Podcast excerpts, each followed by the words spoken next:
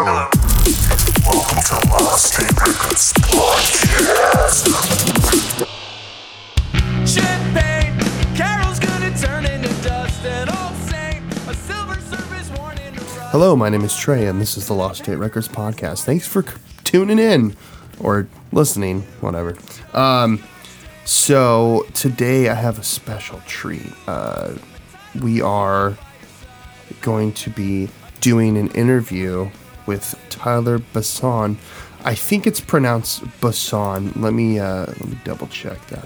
Let me do the speak function on my computer. Bisson. Bisson. Okay, you hear that? Bisson. Okay, it's Tyler Bisson. Yeah, we just chatted with Tyler for a little bit about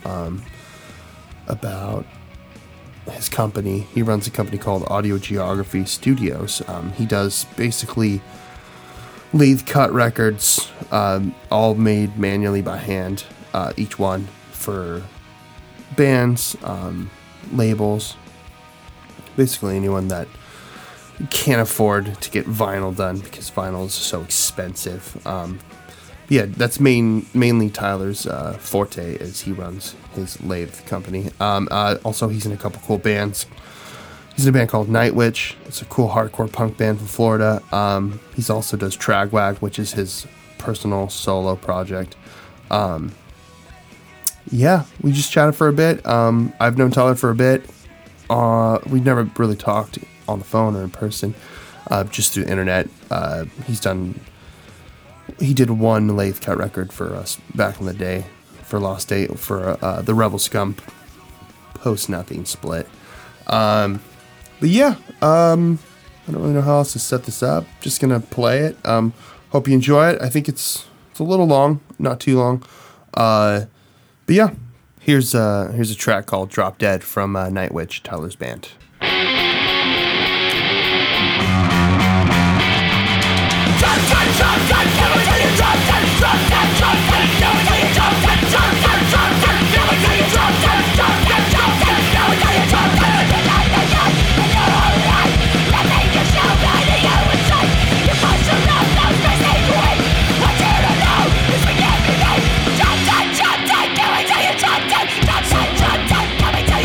And then you have to go into the website, punch it in, pay them, and then they would mail it out to somebody. But anyway, sorry, I'm like ranting. But anyways, no, that's good. That's good. Are you where you set up all your lathe record cutting stuff? Is that in like your house, or do you have another place? I remember watching the video you did. Like, it was, I don't know if it was for like you did it or someone did a whole like video where they like interviewed and like you showed. Yeah, I set that up. You did that. Okay. Yeah. My friends shot the video, but it was like something that I kind of scripted for me, because my biggest problem early on was like people didn't know what went into making a lathe cut record. Like they had no idea. Yeah. And I was like, well, the best way is just to like physically show them. Yeah, for sure. So, and they're like, oh, now I get why, it takes a little longer because you do each one in real time. Yeah. So, and like you it's only me in the video. I'm doing all the process. Yeah, it's just you.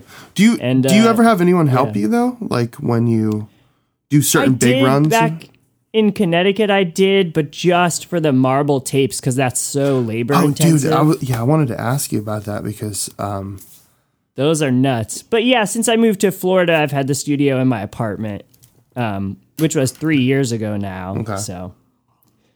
Before that, I rented space from lacquer cutting engineer Dietrich Schoenemann back in Connecticut. And I essentially just had a closet. It was like 10 by 10 and just had the lathes in there and just worked. But it was cool. Yeah. And it's how I got going, so. Yeah. See, I made a little list of like just talking points because I'm Fox News over here. I'm just kidding. I wanted to start out. I wanted to talk to you about your bands. I don't know too much about your bands specifically. I've checked out your one band's called Night Witch, right? Yeah. I played drums in Night Witch. I listened to some of that, just kind of like a hardcore punk style. I listened to some of it. I think you posted it on Facebook a while back, like something, and I like listened to it a little bit. But I have like such ADD that like I'll be like, oh, this is cool, and then I'll just like forget and move on. And and it's, of course, when you're on Facebook, I'm just like flipping around and I can't pay attention. But just going all over the place. You know what's funny is your band's called Night Witch, and there's a band here in Portland. They're my friends. They're a band called Dead Witch.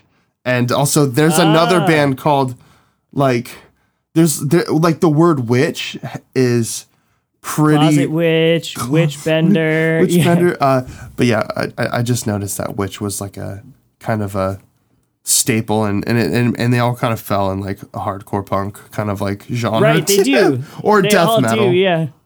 Right. But if you haven't... And so I... Yeah, oh, sorry. I joined that band when I moved to Florida. They'd been a band since 2013. Okay. And then the drummer was going to grad school and just didn't have the time to like actively be in it anymore. And it's funny, he's like one of my best friends in town and we're wicked similar. So when I'd show up to shows, like for the first few shows, bands from out of town were like, oh, hey, it's nice to see you again. And I'm like, oh no, I'm the new guy. And they're like, you're exactly like Nate, the old guy. Yeah. So. It was great. It was really great. I just kind of like, you know, just kind of filled that vacancy real quick and like with no problem. Well, that's good. So yeah, I'm trying to think of the time I joined. It's different from starting a band with people, you know, instead of just joining a band. It's always, I've felt that there's a band I joined once that, it was more so like the front person, like, this is my band. You're this, you know, member in the band. And it's basically my show, which, I always feel like, depending on if you're like down with it or if it's like kind of like a paid gig job, like a band, then it'd be like one thing. But, I've been in one or two bands where I joined and I wasn't really in control of like most of the aspects of it. So those bands I always found that I'd be like a little less interested in, not less interested, but just not as 100% down. Yeah. So, and then you have your own solo. It's called Tragwag. Yeah. Tragwag. Yeah. Yeah. It stands for That Really Awesome Guy with a Guitar, which is a terribly long and inefficient name that I came up with when I was 15 years old. It's like sort of like a who's on first kind of joke. Yeah. Like, oh, have you heard of That Really Awesome Guy with the Guitar? Oh, which one? Oh, that really awesome guy with the guitar. That guy. No, that's cool. Yeah, I've noticed you. You're pretty prolific. I'm gonna use a big word. Pretty prolific with playing a lot of shows. I've noticed under that name. And then also, I think I've seen you guys are pretty active as far as Night Witch too, which is really cool. Have you ever done like a full tour under Tragwag? You mean full band or just like just like a full like? Have you even done a full like U.S. tour with any kind of act playing wise? Yeah. Well, my first tour. Well, I've done pretty consistent East Coast tours. But my first tour ever was like a 2-week full U.S. tour, which was a bad idea. I had a bandmate in Tragwag at the time. It was 2009, and we just kind of hoofed it, you know? We were like 18, 19. I must have just turned 19, and we just kind of just drove like 10 hours a day, some days 16 or 18 hours because we were nuts and like didn't know what we were doing at all. I only had 2 weeks off from my job at the time, so I just said, let's do it. We made it all the way to like a suburb of LA, and like we played the kickoff show at my house in Connecticut where I grew up, and we made it all the way to like a suburb of LA, all the way down to like Orlando, Florida, intense. And all the way back in 2 weeks, which was just nuts. So that was like a real thing. But after that, pretty much every break from school, I toured with either Tragwag or this band I played drums in college called Atlas the Atom Smasher. That was like 2011, 2012. Then after college, I toured Tragwag again, pretty much, you know, consistently once or twice a year, which has been super cool. Just keeping it to a week. Like up in Connecticut, I did one to the Midwest. I did a like extended weekend to Canada. And then since being in Florida, it's mostly just been, I did a Tragwag run up the East Coast again. And then a week in Florida with my friend Dakota, who I just did a split with. And then it was only a few weeks ago. We did like a week. Okay. In, I can't name this region, the southeast of the U.S., like within 2 or 3 hours of Atlanta. Okay. Like almost to like Asheville and the mountains there, you know, but not like the coast. So that was cool. Yeah, for sure. And wicked different. Yeah, that's like, yeah, wicked. It's fucking wicked. No, that's my New England coming out, man. That's it. It's your new, yeah. So wait, so where are you from? Are you from Connecticut, or where are you originally from? Yeah. I was born in Connecticut, and I grew up there, and I went to college in Massachusetts, just like 2 hours away in Lowell, Massachusetts. Okay. And then I moved back to Connecticut to start my internship that eventually became Audio Geography. So. Okay. Wait, internship for? Oh, at like the lacquer place that. Yeah. Oh, okay, so you were interning at a lacquer, because I remember you do a lot of like pre-cutting lacquers for people when they get like records done through Audio Geography. But so you were learning how to do that specific, just doing lacquers. Mm-hmm, that was at Dietrich's place in Connecticut, and he essentially bought the lathe cut stuff. Okay, and told me my internship was like how to use it. Okay. But that was through college. Like technically, it was a class. Oh, okay. Like credit for college, and had to have certain circumstances and like certain hours a week and all that stuff. Okay. So the machines that you use, you found those.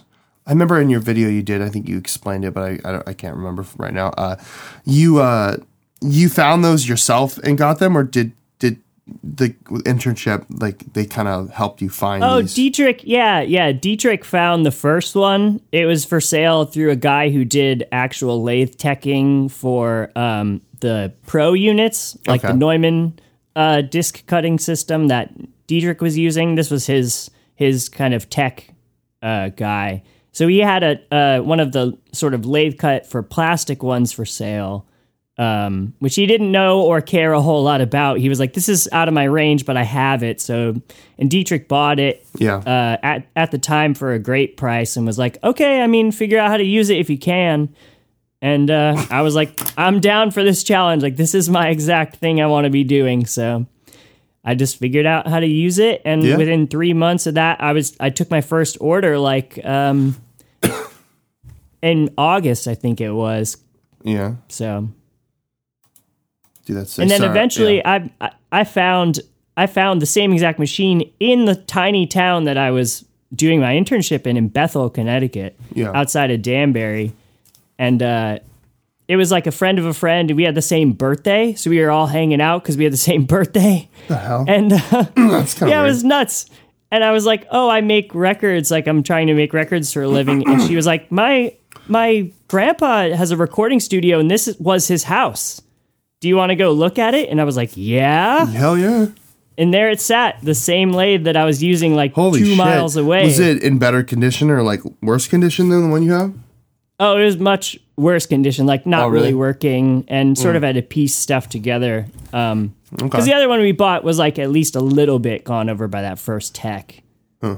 So I bought almost the whole basement of stuff from that person. Which was cool. Bunch of stuff in there I still have, and like used some of the rest of it to upgrade that lathe. And eventually, after a year or two of having and working those Presto lathes, that's the Presto 6N. Yeah. I sold one of those to get a vinyl recorder, which is a stereo lathe. So, and I just kept doing that. Now I have 2 vinyl recorders and one of the Presto. Vinyl. Wait, so what's is vinyl recorder is like actually cutting to vinyl? Or wait, so can you explain that? Oh yeah, no, it's just the name of stereo lathe. It still cuts to plastic, but it has a stereo cutting head, and it's like more of a complete system. So the older ones were only mono then? Yeah, yeah. So those are only, yeah, okay. So the lathe machines you have, yeah, they're only mono. And then, so the newer ones, are they like newer, like modern machines, or are they from like the 70s? Yeah. Or like do you know when those ones were made? Yeah, they were made, as far as I know, in like the early to mid 2000s. And they're still technically made today, but with some hoops. The guy who made them, not to slam him, but it's like, uh-oh, it's a process to get one from him. Really? And I didn't go through that process. I bought them from people, not from the creator. Okay. So I don't have support from the creator of the vinyl recorder. You mean as far as if, like, did he have a warranty or something? Like, if something fucks up, you can... No. Or you mean support, he made it so he was the only guy you could buy cutting needles and blanks from. But I've never bought cutting needles and blanks from him. I buy from a third-party company in France. Yeah. Because I don't have support from the owner, because the owner didn't train me on it. Oh, I already knew about cutting. Is he not willing to sell? Have you talked to him before? Or is he just willing to not sell you? I've never even tried, because he just ignores messages from people who haven't gone through the training. Training for what? He's like, all right, I have to sit there and show you how to use my machine. Yep. Before you can. But I already knew about cutting, because I'd been cutting for a year and a half at that point, but before I got the first one, and I knew how to work it essentially. Yeah. I knew what everything did and what it was for, and I mean there's some specific calibrations, but I have cutting experience, so it wasn't a problem at all to figure out how it worked and sort of calibrate it to my workflow. Okay. But he sells it, generally, mostly to DJs and people making their own electronic music who are just going to cut their own dubs and go to the club and play them every week. That kind of deal. That's what I presume he intended it to be used for, not necessarily for somebody to run their livelihood doing a business on it. Well, you think he'd be excited. He'd be like, oh, this is really cool. You're doing lathe cuts for all these bands. No, he's just like, yeah, it's for DJs. I'm like, that's even such a small niche market as far as just specific DJs with that actually are spinning their turntables, actual record players. Dude, no one uses record players anymore. They all use CDJs. Right, and he doesn't really want somebody to copy his design. So if you know about cutting and you're somebody who's knowledgeable, you might just copy his design. Oh, hey, so I have your record lathe thing, but here, I found these tweaks to make it work better. And he's like, you think he would want to be like, oh, okay, I'll work with you, instead of fuck you, no, don't talk to me. He just ignores you and cuts you off. Like, well, you know what you should do, Tyler? You should you should mod out the one that he has, and then get someone to make a pattern, and then you can make a better one, and then he'll just be really pissed. It's possible. Nobody has really succeeded since this guy, essentially. Making lathes. Like lathes. Lathes? Is that a right term? Making lathes. It's because it's almost the same if you cut wood and shit. It's like a lathe. It is the same exact word. So it's the same concept. Do you know... so he's the only one who would make... Who makes makes There's some... To be fair, there's some people working at it, they have prototypes and that kind of thing, but they're not necessarily for sale publicly yet. So. Yeah. How many other people do you know that are doing lathe cut records besides? I know that there's Little Elephant that makes their own kind of and those are I think high quality, high def, actual vinyl. No, they use the same stereo cutting machine. Well, theirs technically is their cutting machine is custom made, but it's the same principle as I call them hi-fi cuts. Hi-fi, hi-fi.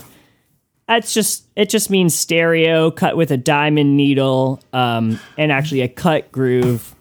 So their lathe is custom, but it's essentially the same idea as the vinyl recorder. Okay. But I know it's cut into plastic, not technically pressed PVC, which is what I would call vinyl. Yeah, for sure. It's the plastic of some polycarbonate or softer polycarbonate blend. Yeah. Just the same as I do with the hi-fi cuts, yeah. For sure. I don't know if I've ever seen in person the hi-fi cut ones, and I know the lower ones were like the clear acrylic kind of plastic ones that you would use, but I just remember the polycarbonate, yeah.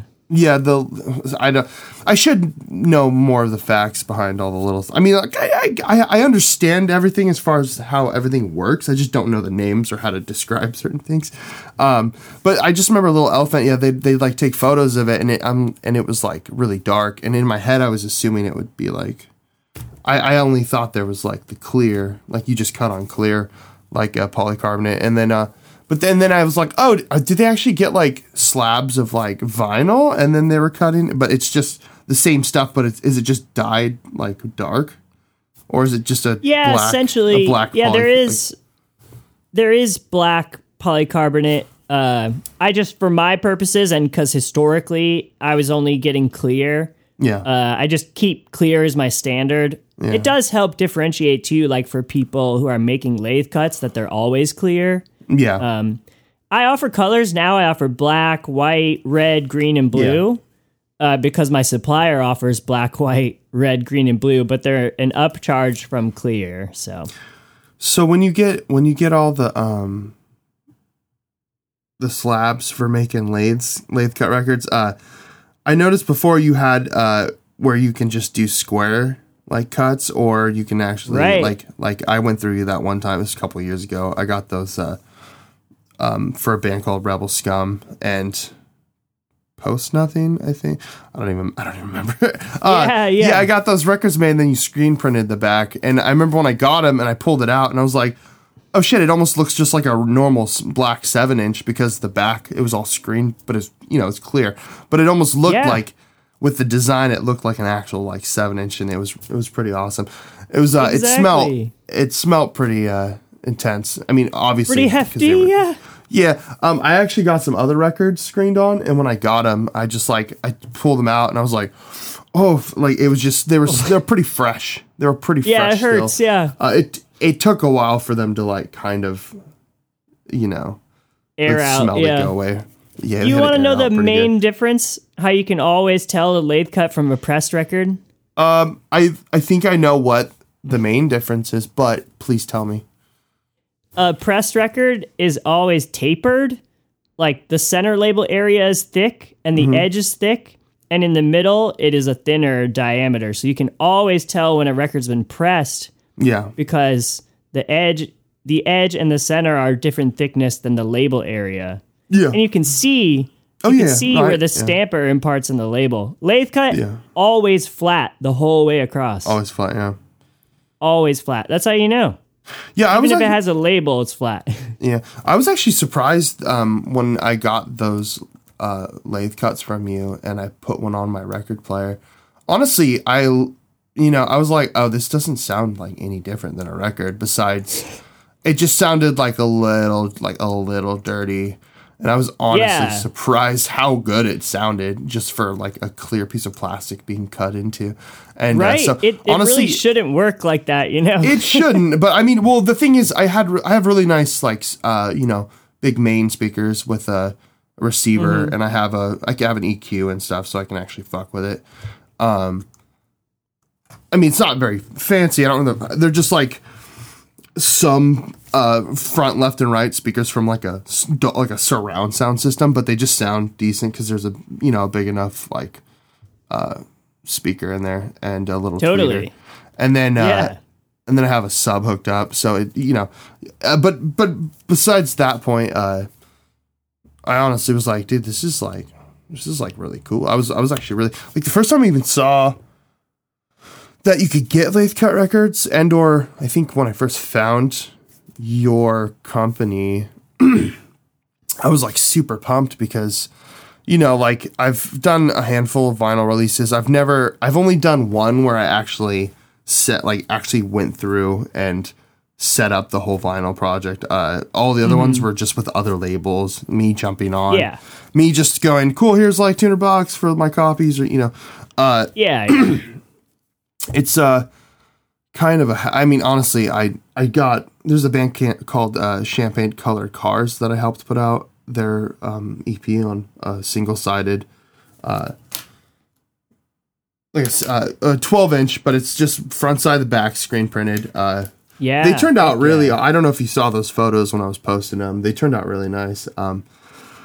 Those always do. That's a great look. Yeah, I got Chris from Squarevop to screen them, and absolute pro. Shout out to Chris. I picked the, shout out to Chris. I picked the worst time because it took like fucking forever to get him. No, not his fault because he was in the middle of moving to his new facility.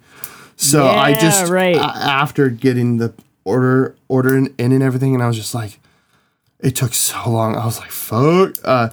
But he did a really good job though, and they're beautiful. But the one issue we had is we did the vinyl release. It was very frustrating getting this record made because we went through A to Z Media, just because they literally were like the only one had the lowest quote. I literally asked every single plant. I've asked every single person. They were like the cheapest one for like what we wanted. So yeah. So we went through them, and I know Chris has his opinions. He hates Pirate Press. He hates A to, because they're all just like brokers that outsource to like Czech Republic and some, yeah, you know, which I understand his point. Like, you should keep your money in America and try to like support local companies, but if you can, it's like, dude, like, okay, like if you're trying to get a project done, and Music Hall is like fucking almost a year backed up, like you can't wait. Like no one else is gonna sit there and just be like, okay, well, I have a band that wants to put an album out, I guess I'll just wait another year. 6 months. Yeah, I'll wait another year. 6 months at one point, like, oh yeah, boy. Even 6 months. It's not anymore. To be fair, it's much better now because there's so many more plants in the U.S. now. They've been trying to open up. What do you think about Jack White? Like his Third Man record plant that he started. I remember everyone being really stoked, and I remember talking to people. I was like, dude, that's super cool. And then when it actually came to, it's like super high fucking priced, and which I think he wanted to get it down. He said like he wanted to get it down to like affordable enough to where people can like go through their plant, but also he marketed his whole like record plant as if it was going to be like for the people, yeah. But I'm like, oh, okay, you're doing like represses of MC5 and like all this other bullshit. I'm like, which is cool. But it's hard to kind of separate his label from that plant because, like, the label does a lot of reissues or like found historical recordings, which is great. I love that they do that, and they keep the plant busy with mostly that stuff. The plant actually, Dietrich, who I had rented space from, was an early proponent and supporter, and I believe a sales rep for Viral Manufacturing, which is the company that makes the Warm Tone record press, which is why there's so many new plants opening in the U.S. And Third Man is one of a Viral pressing plant. It's I haven't checked up on it in a while, but it's essentially a record press that has it's automatic, and it runs on electric power instead of steam. Oh wow, yeah. So the footprint is way less, and you can run it like with your phone or with an iPad, as well as manually. It can be run much simpler. The cycle times are faster. The quality is more consistent just because it's a new production record press. Yeah, it's just newer, and they've probably manufactured it to be a little bit more streamlined, I'm assuming. Because I remember instead of using like a 50 and 60-year-old record press where the parts aren't made anymore and you're just kind of like putting Band-Aids on it and hobbling it along. Yeah. There are still places that press great records with those presses, but the Viral has like changed it where almost, if you can afford a Viral press, you can set it up like sort of in a garage. It doesn't need to be industrial zoned as it used to be, for steam heat and all that. Yeah. It's a different world, I mean, it looked awesome. You watched that video, I'm assuming, that Jack White did. He did the tour. I mean, it literally, I want to go check it out. Like, not my frustration, but when I talk to someone about how my only beef was it seemed like he was marketing off the fact that it was going to be like, hey, hella cool plant for, like, you know, all these punk kids may get records made somewhat, you know.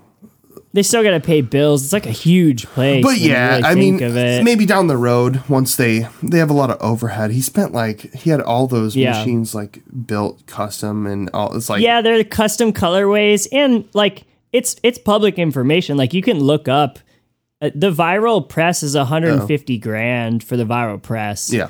And they bought like 10 or 20, I think. They went in like they, you know, they could have gotten, I don't know, like 15 or instead of 20. I'm not sure exactly how many they have, but you know, I guess they went in and they knew what they were. They knew what they were doing. They wanted to build a full scale pressing plant. Yeah. But nothing wrong with that. I think of it like this way. You know, I try to, and I know Chris Reject does his business the same way. LVAC, LVAC, or yeah, they do the trash ink thing where it's like you get a super good deal. Yeah, that's a good deal. I do the same thing where I have a package that's 27 inch squares on the lo-fi, and in the US it's $85, includes shipping. Just like, you know, your very bare bones package, like as most basic as you can get it, and it's, you know, just to keep it affordable for people who are like, it's less than $100. You know, if you're a musician and you're a band and you have something you want to make, you can leave with records to sell for less than $100. Yeah, like, no, for sure. I do notice trying to keep that. I had a friend who wanted to get a personal solo project made, and he wanted to get like, you know, I mean, vinyl's too expensive, but it was more of just like a project he just wanted to put out, and like was thinking about getting hi-fi lathes done, but like still like even doing a certain amount of those, he couldn't justify getting them made because it was like too much money for them at the moment. But I did notice that the lathe cut records are awesome, but per cost, probably plus labor and everything, they are pretty high per unit. More per piece, because it's so manual. It's so manual of a process to make it. Totally understandable.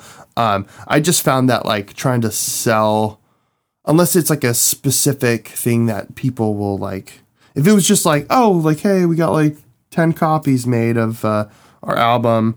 Like, you know, people are used to paying a certain price for like, oh, like a record, and they're like, hey, so like pay like way more for this because and then they're like, well, it's not. You'd be surprised. Well, it's not, yeah. I mean, well, so what I was gonna get at is this is my workaround for that is that the 7-inch lathes you made for that one release, I figured instead of just selling that because it per cost it was like $7 to $9 or something like that. Instead of charging a bunch of money just for that, I did 7-inch lathe cut record, and it comes with a cassette, and you pay like $10 to $12, you know, depending on how much the cost was.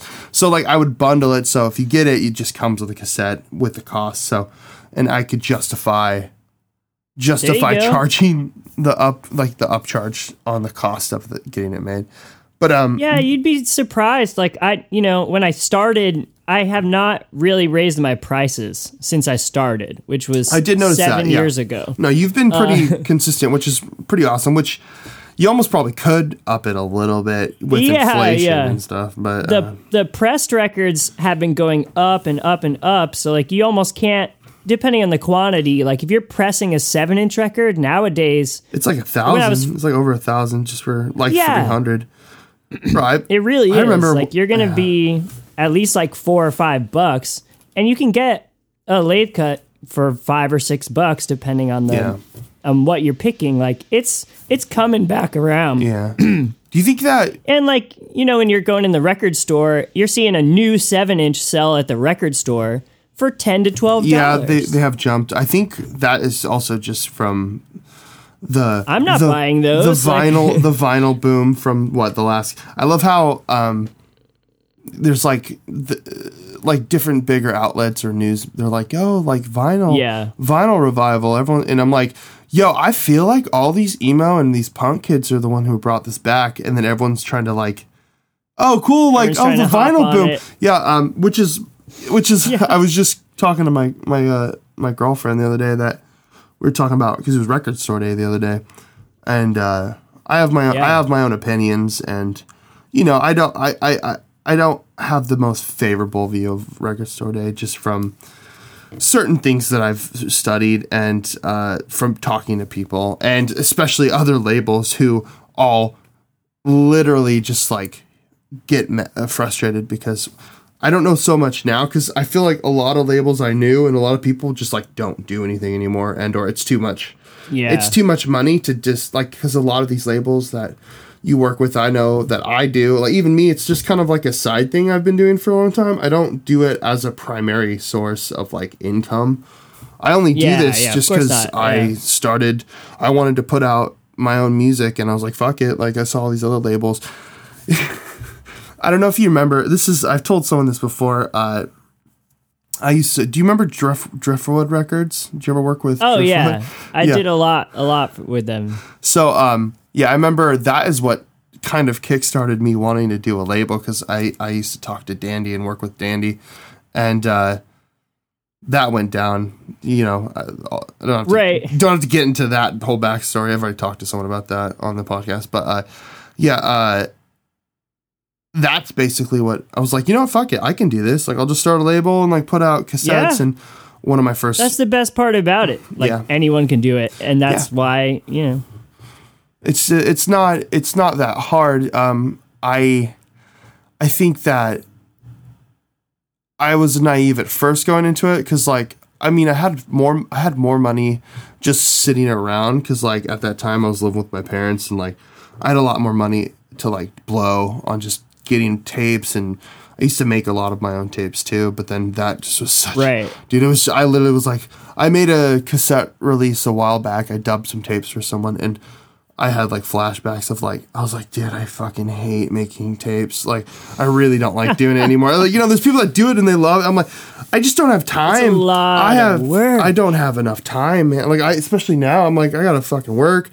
I got other shit to do. I don't have time to sit here and dub 100 fucking cassettes, you know? So, that's why I started going through A to Z Audio, which A to Z Audio is great. They've fucked up like one or two of my tapes though. Like, it was an accident. Like, they made it right though. Like they gave money back or they like literally just like didn't charge me for certain things. So, you know, shit happens. Happens when you're, you know, they're pretty busy. I feel like they're pretty busy. Their turnarounds are really fast though, which I like. Right. And I've been doing tapes too, but I sort of just run them in the back. I have real time tape decks, not a duplicator. Yeah. And I used to do 4 or 5 at once. I've lost a few decks, so I'm down to 3 right now. Really? Dude, you should get, there's a guy here that runs a place called Saturn Duplication. And I think it's John. I'm blanking on his name. I met him once in hopes that maybe he'd want to like do a podcast or something, but he was like, nah. I was like, oh, okay. But he had a fucking tower. It was like 6-foot tower that had like, I want to say 10 to 12 cassette duplicators. And then he had a master and they were all slaved to the master. Right. They have that in Music Hall too. When I visited Music Hall, they had just a wall of probably 20. Yo, like they literally could go, oh, how many? You need 500 cassettes. They're all boop, boop, boop. Cool. Give me like 20 minutes. They'll be done. You're like, oh, hell yeah. It's incredible. Yeah, no, it's super cool. And it sounds much better with the real-time decks. It sounds so good. I've dubbed even, you know, I mean, to be honest, it wasn't too bad. I would do like 16 times like duplication on my cassettes. Yeah. But I did notice when...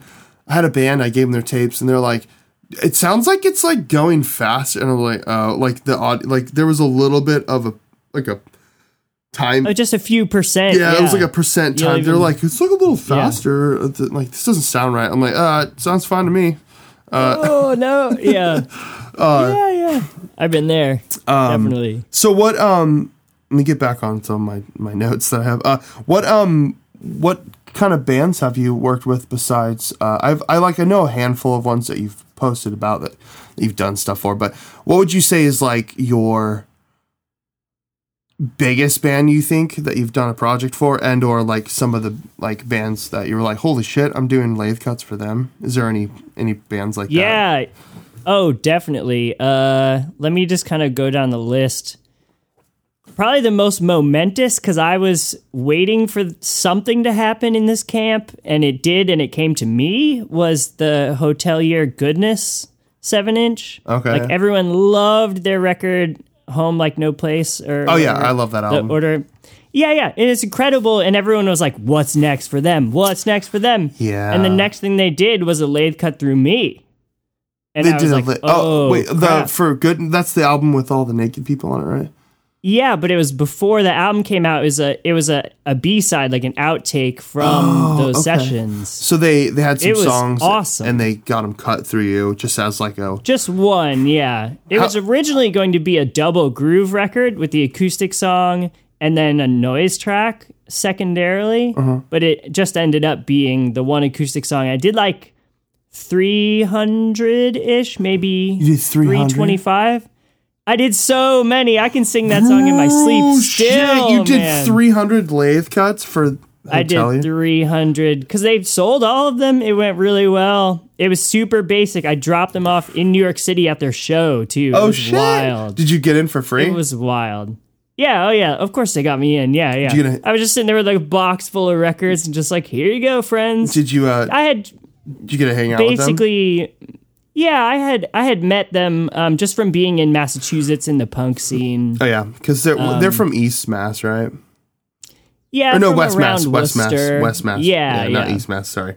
My roommate had grown up in Worcester around that area with them, so I knew them that way. Yeah. The second biggest one as far as numbers that I think I did was either one of the World Is records. Yeah, I remember those ones. Or the Self Defense Family, which was also like 200 to 300 copies. Oh, I think you did. Which one was that? It was again outtakes. It was literally a one-sided 2-minute. Was that the one for Dandy? The like it was. Oh yeah, shit! It was that one. Yeah, I remember that. It was like one of their outtakes and then their 10-second song or whatever it was. Yeah, that was probably the second most I ever did. At one time, it was so many. Yeah, how long did you do it? Like you're like cool. You like sat in your where you do your lathes. You're like cool. I'm gonna sit here for like 10 hours and just see how many I can do. Oh god, dude. Yeah, it was like 8 to 10 hour days, like for a full week to get those done. Pretty much. But I mean, it was worth it, right? It was worth it. Many people have come across those and they still talk to me about those. And it was fun. Yeah. And I grew up with, at the time he was the drummer and now I think he plays bass. Alan Huck, I grew up with him. In Self-Defense? Yeah. So most of these people I knew, like just from being around and growing up and it was cool. I mean, some of the other stuff that like I was surprised to get, I did 1 year for Record Store Day. I did a single for Plow United, which is a Delaware, Pennsylvania punk band that was active in the 90s. And they sort of had, this was their comeback record and it was incredible. Mm-hmm. And I'd never like sat and listened to them, but I was like, this is the best. And I loved it. It was for Jumpstart Records at the time. That one was surprising and super cool, and I saw them at Fest the next year, and I was like, this is one of my favorite bands now. Yeah. That was incredible. Dude, Fest. I want to go to Fest so bad. You should make it. I know. I'm hoping this next year. I never have money, dude. I'm so broke. Well, it's like... It used to be a much bigger deal, obviously, coming from Connecticut, driving 24 hours. But now it's like living in Florida, I live 2 hours away from Gainesville. Oh, yeah. So you're closer. Where exactly do you live again? In Tallahassee. You live in Tallahassee. Okay. Yeah, yeah. So it's Tallahassee. Like not a problem. Yeah, that old Mountain Goats record. Tallahassee, dude. I'm just kidding. All right. Tallanasty is the preferred. Yeah, I don't know anything about. It's where T-Pain's from. It's where T-Pain is from. Oh, it's where Creed is from. Isn't there a NASCAR track there? It's where. No, that's Talladega. Oh, Talladega. Alabama. Oh, Talladega. Arkansas? Yeah, I don't know anything about Florida besides Florida just seems like a crazy fucking place. My you know what's funny is there's a band called Ghost Cat from down in your Florida town that they're from West Palm, I don't know, something like that. Yeah. Down yeah. Key West, maybe, or down at the tip. But yeah, John, who was the singer, he just moved here like probably 6 months ago. And we've been hanging out a bunch. And we're eventually trying to start a new band here, which I found it really funny when he came and visited and then he moved out here. I was like, I literally talked to you online and then like I put out your tape for like your band and then we're just like friends. And now you live here and we hang out all the time. Now it's real. Yeah. Yeah. Yeah. It's the best. Yeah, it's super cool though. But he fucking hated Florida. He's so happy now. He's not in Florida. No, I mean, I'm not talking shit. I mean, I kind of am talking shit, but it's true. It's different when you grow up here, like people that grow up here and see everything that happens. Like I'm still just like acclimating to how life is like outside of the cities in Florida, you know? So Tallahassee's very much like a haven for a bunch of stuff. Yeah. So. Well, as long as there's cool shit going on. Also, you got Gainesville. It's pretty dope, I've heard. So, I mean, besides just Fest, you know, I've heard Gainesville's a pretty dope place. It is. It truly is. But yeah, I'll try to come out to Fest this next year. Did you say, or no, was it at Fest or... Where were you at where you were doing, like, lathe cut records? Like, yeah. Okay, so I'd cut records for Record Store Day at this place in Brooklyn called Human Head for 2 years. I think that was 2014, 2015. For 2 years maybe. Straight, you were there every day cutting records? Yeah, I wish. That was fun because that was people just brought something they wanted to get cut, and they just paid me, and I cut it, and they got their own stuff. I met... Oh, I'm probably going to massacre this band name. I feel so terrible. Sorry, I massacre everything when I try to The So So Glos? That band? The So So Glos? Soul Glow? Yeah. No, not Soul Glow, but the So So Glos, like kind of an indie garagey band from Brooklyn. They ran a venue. But an indie garage band from Brooklyn? Oof. Yeah, believe it. What? Believe it. The So So Glos. And that dude brought in a tape of him and his brothers. They were family band when they were 9 and 10 years old. Oh wow! And I cut that. That's funny. That's what I cut at Record Store Day. Was it a good? Was it garbage music though? That was great. It was great. Was it like actual recorded, or is it just like them with like a tape? It was like maybe a Porta Studio. I don't know, but it was good. Yeah, that's cool. Good. That's super cool. I cut that. So then I did. I did Square of Opposition Fest. Oh yeah, with Square of Opposition, Chris Reject again. Papa we're Chris. Shouting the hell out of him. Yeah, and that was incredible. We did sort of like lathe cut versions of a bunch of stuff that never got released or stuff that was out of print. Essentially, it was like a menu. You would come up and say, "I want a record." Yeah, and I would cut the record and then send it to you later. Yeah. Well, I'd cut it physically there and then get it to people later during the fest, like the next day or whatever. So that's super. It was cool. Awesome. It was really, really fun. I'd always wanted to do that. So it was cool to get that realized. Yeah. No, that's sick. Anyways, I'll probably just cut it now. I don't want to take up too much of your time. Oh yeah. But yeah. Thanks. No problem, thanks buddy. So much for doing this podcast, man. It was really nice talking. It was actually nice. It's not actually meeting in person, but this is the closest thing I can do when you're in Florida. Truly nice, man. Yeah, I really hope we get to like hang out and dude, get together. If you ever come out to Portland, I live in Portland, Oregon. I don't know if you've ever been to Portland. You should come visit. If you do visit, you can stay with me. I'm in my second bedroom with my girlfriend's what's this called, hentai posters all over the wall. Titties all over my wall over here. There it is, dude. Yeah. She's really into anime. But yeah, if you ever come to Portland, I'll really let you know. Yeah, bro. That'd be awesome. All right, cool. Well, thanks, man.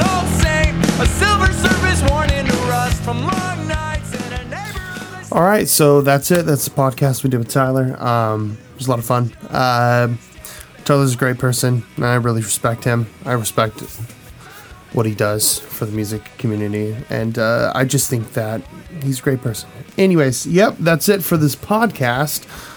Go ahead and follow Tyler on all his media websites for Audio Geography. Follow his bands, Tragwag, Night Witch. I'm going to link all those down in the description for the podcast, whatever you're listening to it. We have our Podomatic, which is our host site. We're on iTunes. We're going to be on Spotify as soon as I put this episode up. But yeah, check it out. Check out Lost State Records, Bandcamp. Check out our store. We got some cool stuff. Some cool bands that we put out. Cool. Yeah, well, thanks for listening. I'll talk to you later. Adios.